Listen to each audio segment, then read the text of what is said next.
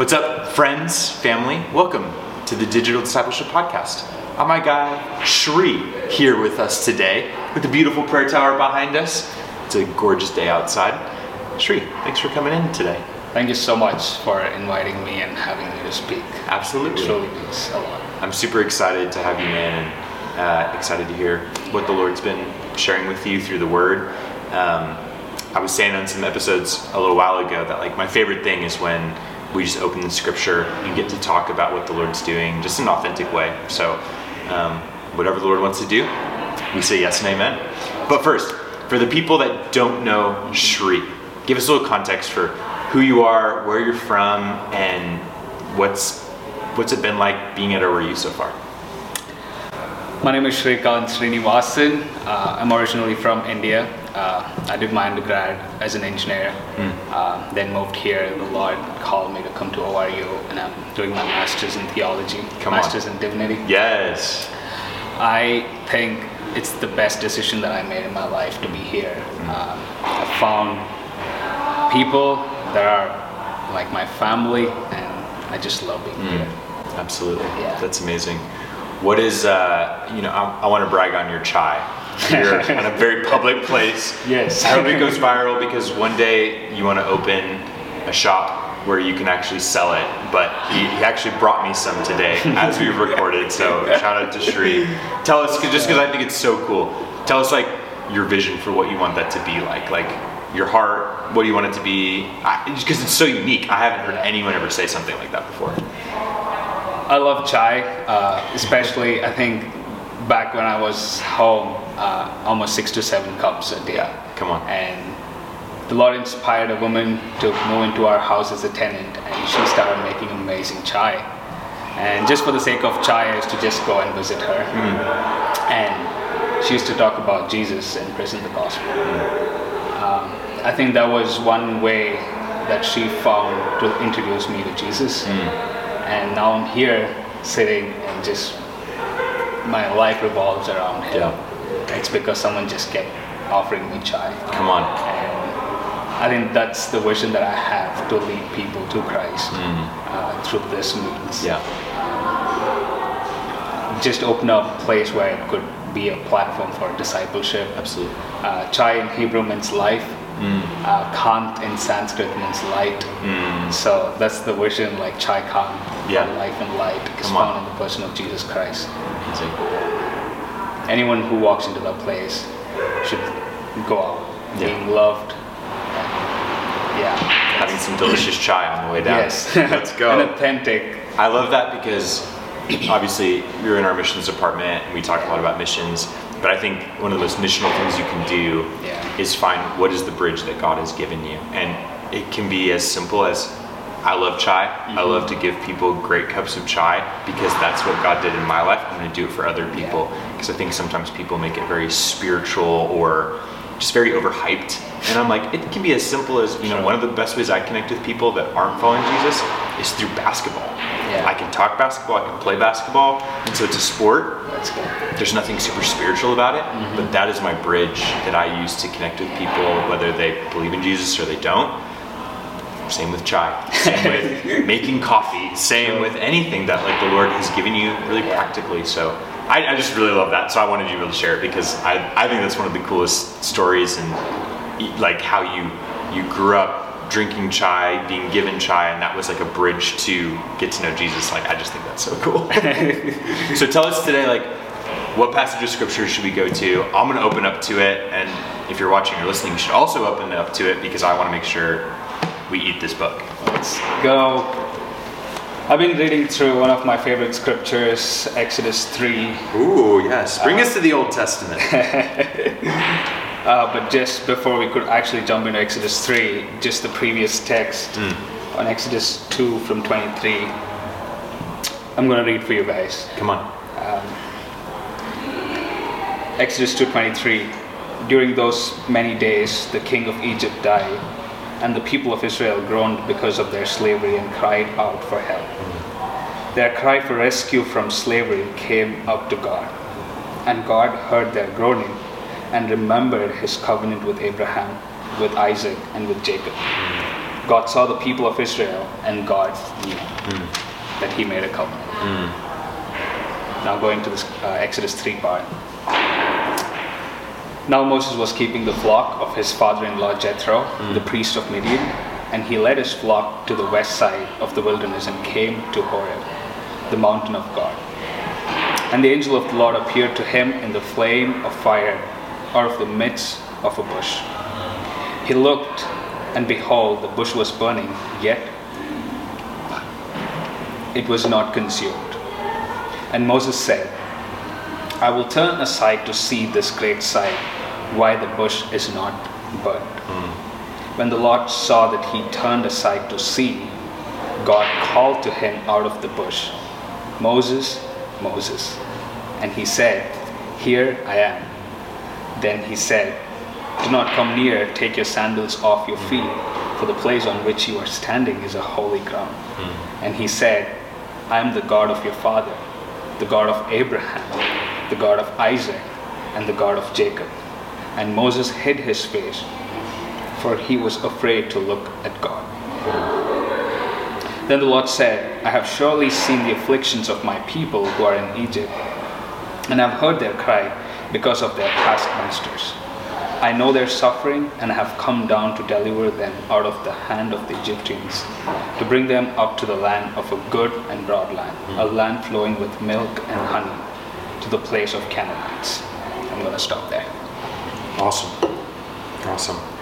Why why has the Lord been speaking to you out of that? Like what kind of has drawn you to that passage?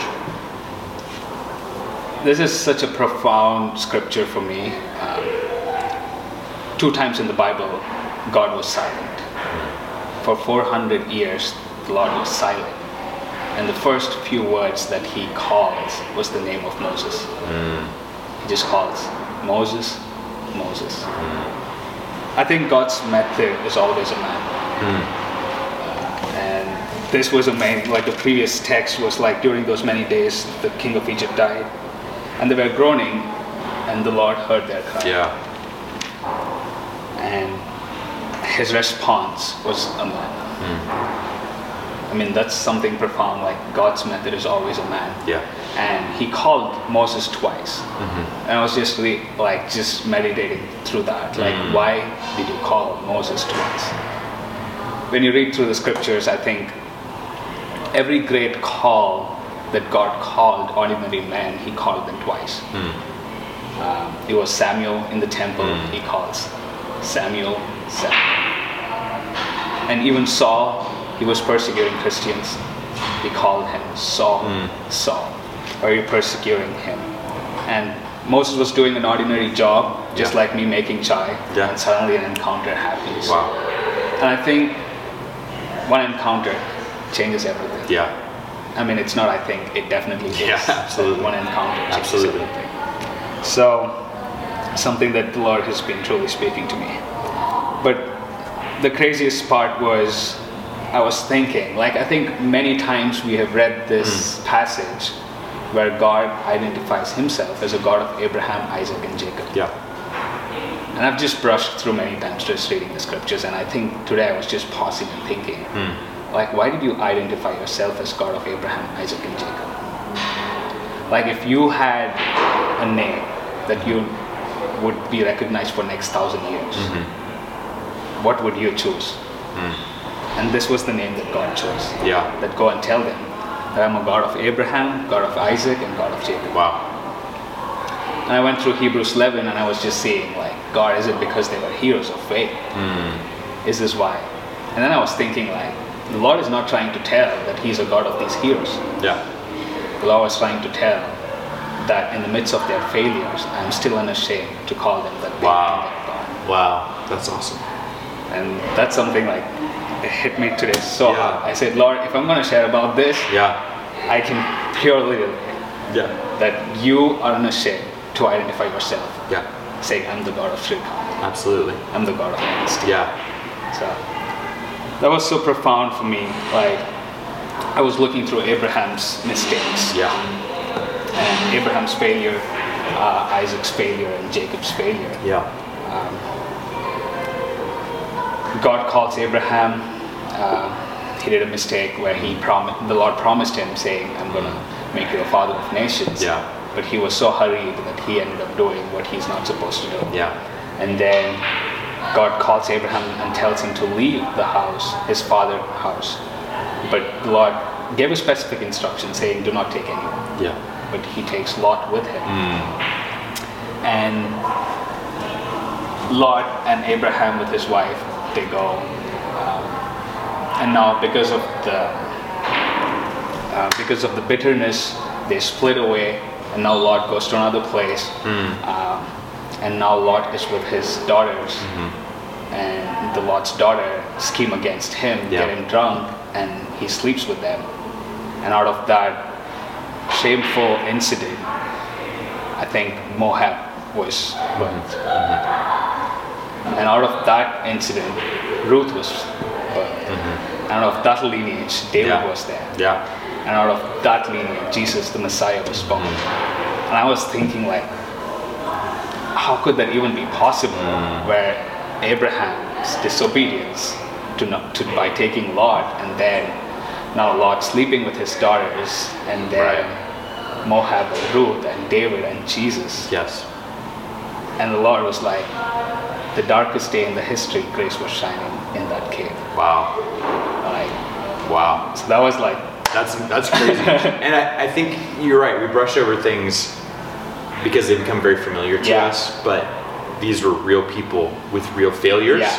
with real bad decisions. Yeah. That then the Lord says, "Yeah, I, I'm with them. Yeah. Like they're with me. We're Yeah. we're we're one. We're one family." And He's really it's getting a precursor to the church that we see in the New Testament, where he says he's identifying with Paul, and then you know when when Saul becomes Paul, all the apostles are like, I don't know, like they're very hesitant about it, and I feel like it's very applicable for our day to day. Is like someone gets saved that's really famous that was for not loving Jesus, Mm-hmm. and our first response is, well, let's see, let's see if it's actually true. Give them a few years, let's see if they and the cynical nature of it when god is not cynical he says oh yeah abraham who messed up all those times i'm his god Yeah. you know and even i think one way as you said that's really one of the first times i thought about that but then to connect it to moses who just was the chapter like killed someone right Mm-hmm. Yeah, yeah. and he murders someone and he says like i'm identifying with these man's mistakes Yeah. because i know you've made mistakes i, I want to identify with Yeah. you i'm calling you by name Yeah. just like I called Abraham, Isaac, and Jacob.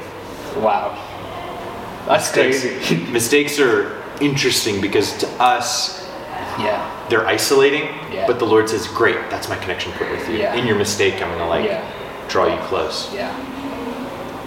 It's amazing. What it kind of brings up this whole idea of shame that Mm-hmm. you mentioned, like, you know, I feel like it's very shameful, especially for like this next generation, that their shame is one of the biggest things that keeps them from God. Mm-hmm. They may hear their name and they may hear Augustine, Augustine, Yeah. but they hear it and they want to respond to it, but in the other ear they're hearing, Mm-hmm. you're not good enough, you failed, you messed up. Like, would you speak to shame a little bit, maybe? Like, what would you say to a person that is struggling with shame? And they may know that God is a calling on their on Mm-hmm. their life, and they may be here on at Aries campus, and they're like, I hear chapels and I hear all this stuff, and I hear worship, but I also hear the lie of the accuser. Like, Yeah. how, how do you help someone wrestle through that? I think we're saved by grace and through faith only. And hmm. I think the only way for us to overcome shame is to just look on the cross. Uh, he took our shame. But grace shines brightest when sin is darkest. Yes, yes, and it's the grace of God. Hmm. right? it's the grace and the mercy of God. Hmm. Like I think the definition of grace sometimes might just go too extreme, but it's the forgiveness of your sin. Like Yes. you're fully forgiven, but Yes. just it doesn't leave there. Um, it transforms you to be like Christ, yes, and also it's still not complete. Mm-hmm. It is the forgiveness of your sin. It's the transformation of your being, and the empowerment to missions. So. yeah, I think just to come out of shame is to just to have pure revelation of grace. yeah, And I think all of these people could just say that I messed up and could stay there, but yeah, they heard the Lord, they obeyed, and then the Lord empowered them to do Mm-hmm. what He was, what He has called them to do, and then He said, Absolutely. "I remembered Yeah. my covenant with you." I think He initiates most of the time. Then Yeah. Yeah. and we just respond 100% to. His voice. I heard a message very recently from Matt Chandler, And I love Matt Chandler. Yeah. He's so challenging, and convicting to me. And he said, um, he said, I think some of you need to hear that God isn't ashamed of His team. Yeah, and Wow. that makes me think of what you said. And he said it, and he said something similar to this in Scripture. He's like, look at all the people that he chose. He's not ashamed to be linked to them. Yeah. But it also applies today. Yeah. So we often look in the past of like, oh, look what he did for them. But to today, we're saying, God, like, why'd you choose me? Yeah. He's like, I chose murderers and Yeah. prostitutes. Yeah. Like, I, I, want to choose you. Yeah. Like, and that he's not ashamed. He's not taking scraps. He's choosing us because he has that purpose in mind for us. But also the fact that he's like, no, I believe in you. Yeah. And I feel like that's not said enough in our church world sometimes is that like God's choosing you because he believes in you. He believes you can do it. Like he believes that through the power of his Holy Spirit, you can overcome. You can fulfill the purposes in your generation. And that was like, bro, I never thought about that. And like any ounce of shame you have when you say, if, if Jesus was standing next to you physically and he Yeah. said, I believe in you. yeah, What? Like, oh my gosh, okay, cool, let's do it. You know what I'm saying? Like, Um, that's mind blowing. yeah. He chose the weak things of the world Mm. to confound the wise. Mm-hmm. I mean, just Moses himself. He was 80 plus. Yeah. He was weak. His skin was shrink- shrinking. His Yep. knees were knocking. Mhm. And then now Lord looks at him and says, "Now you're ready." Right. Like it's it's your weakness Yep. that that draws. Yes. I mean, it's your weakness that is the raw material that God uses. And I think people can relate more to your weakness than your Yes. strength. So Absolutely. That's that's the key. Like you know, only you can reach them. Absolutely. you have been and people that you have been with. Craig Groeschel says all the time, our strengths are what attract people to us, mm-hmm. but what connects us is our weaknesses. Yeah. And in the same way as Jesus is connected to us in our weakness, that in when I realize my sin, when I realize my depravity, mm-hmm. that's the invitation to bring Jesus in because I realize I need a savior. But in the same way, my weakness connects me to your weakness of like, hey, we both need a savior and we both need each other to accomplish the purposes of God, and that our weaknesses actually make us more like Christ than our strengths do. Our strengths often lure us away from Christ. Sure. It's pride or selfishness, ego. But in our weaknesses, we say like, oh, we actually like he actually needed Aaron Yeah. because he couldn't speak well, Yeah. and he told God like, I can't speak well, so I guess I'm just. He said, actually, no, bring Aaron. He'll, he'll help you out. And he brought community right into his leadership, which I thought was a powerful revelation. And I'd love to ask you this because I thought of this as I was reading, kind of a, a side tangent a little bit, but um, I've always been struck by God calling this holy ground. Yeah. Take off your sandals for you're on holy ground. And one thing I think your generation either really gets Yeah. or doesn't get at all, there's a big gap in between, Yeah. is this idea of reverence Yeah. for the holiness of God, like taking your shoes off Yeah. more figuratively, but in this idea of like a lot of people see Jesus as like buddy, pal, savior, friend, and there's elements of that that are true and biblical. Yeah. But I guess how would you speak to your generation about having reverence and awe for God where you know, he says, "Take off your shoes." He he he, he hides his face because he's terrified Yeah. of seeing the glory of God. Like, Yeah. and that's multiple times throughout Moses' life. He's like covering up, he's hiding. And this is the guy that God is talking to audibly. that's crazy. He's still like, "Nope, still don't want to see you." Wow. So, I guess how would you talk to your generation about having awe and reverence for God?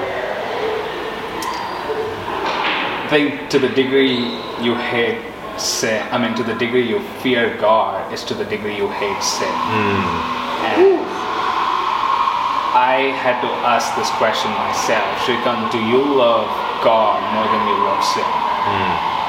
It's sometimes so easy for us to, like, you know, just be, Yeah. just so be involved into what we're doing, we just find satisfaction in that. But purely how much we fear God will determine much we truly hate sin. Absolutely. And I think a first love, restoration to the first love, is the only uh, way to just keep keep the blood warm, keep- Yeah. stay stay like you know stay in awe. I think there are two fears in my life that I'm always afraid. Uh, more than dogs, I, I am kind of, but then um, I never want to normalize Christianity. Like you know, reading scriptures, I'm like today morning I was just so moved with tears. I'm like, God, that's crazy. Yeah. Like, I don't need anything else. This is enough. Yeah. Like, this Yeah. word is enough. Yeah. And um, you know, I just never want to normalize Christianity. Like you know, going to church, even sharing, being part of uh, the Christian university. I never want to normalize. Yeah. I think one way to not is to surround yourself with community that always challenges you, like Yes. calls you for the higher standard. Yes. Uh, stay in awe and being accountable. Like you know, I do have my friends, the inner circle, and I'm like saying, "Hey, this is what is happening, and I don't want to. Yeah. I don't want to do this again. Uh, I confess, receive His forgiveness, empowered by His grace, living in transformation, and being on missions." Wow. He's so beautiful. I don't know. I don't. I think it's impossible when you truly have seen him hmm. and not captured by it. Yeah. Yeah. Like it's impossible. Yeah. He is so beautiful. Hmm. Like Yeah.